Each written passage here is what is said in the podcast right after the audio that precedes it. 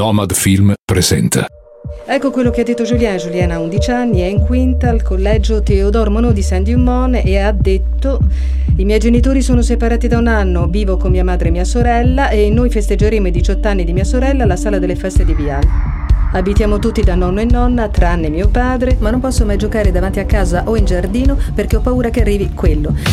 L'affido. Una storia di violenza. Un film di Xavier Legon. Emerge dalle dichiarazioni che i suoi figli sono entrambi contro di lei, può spiegarmi perché?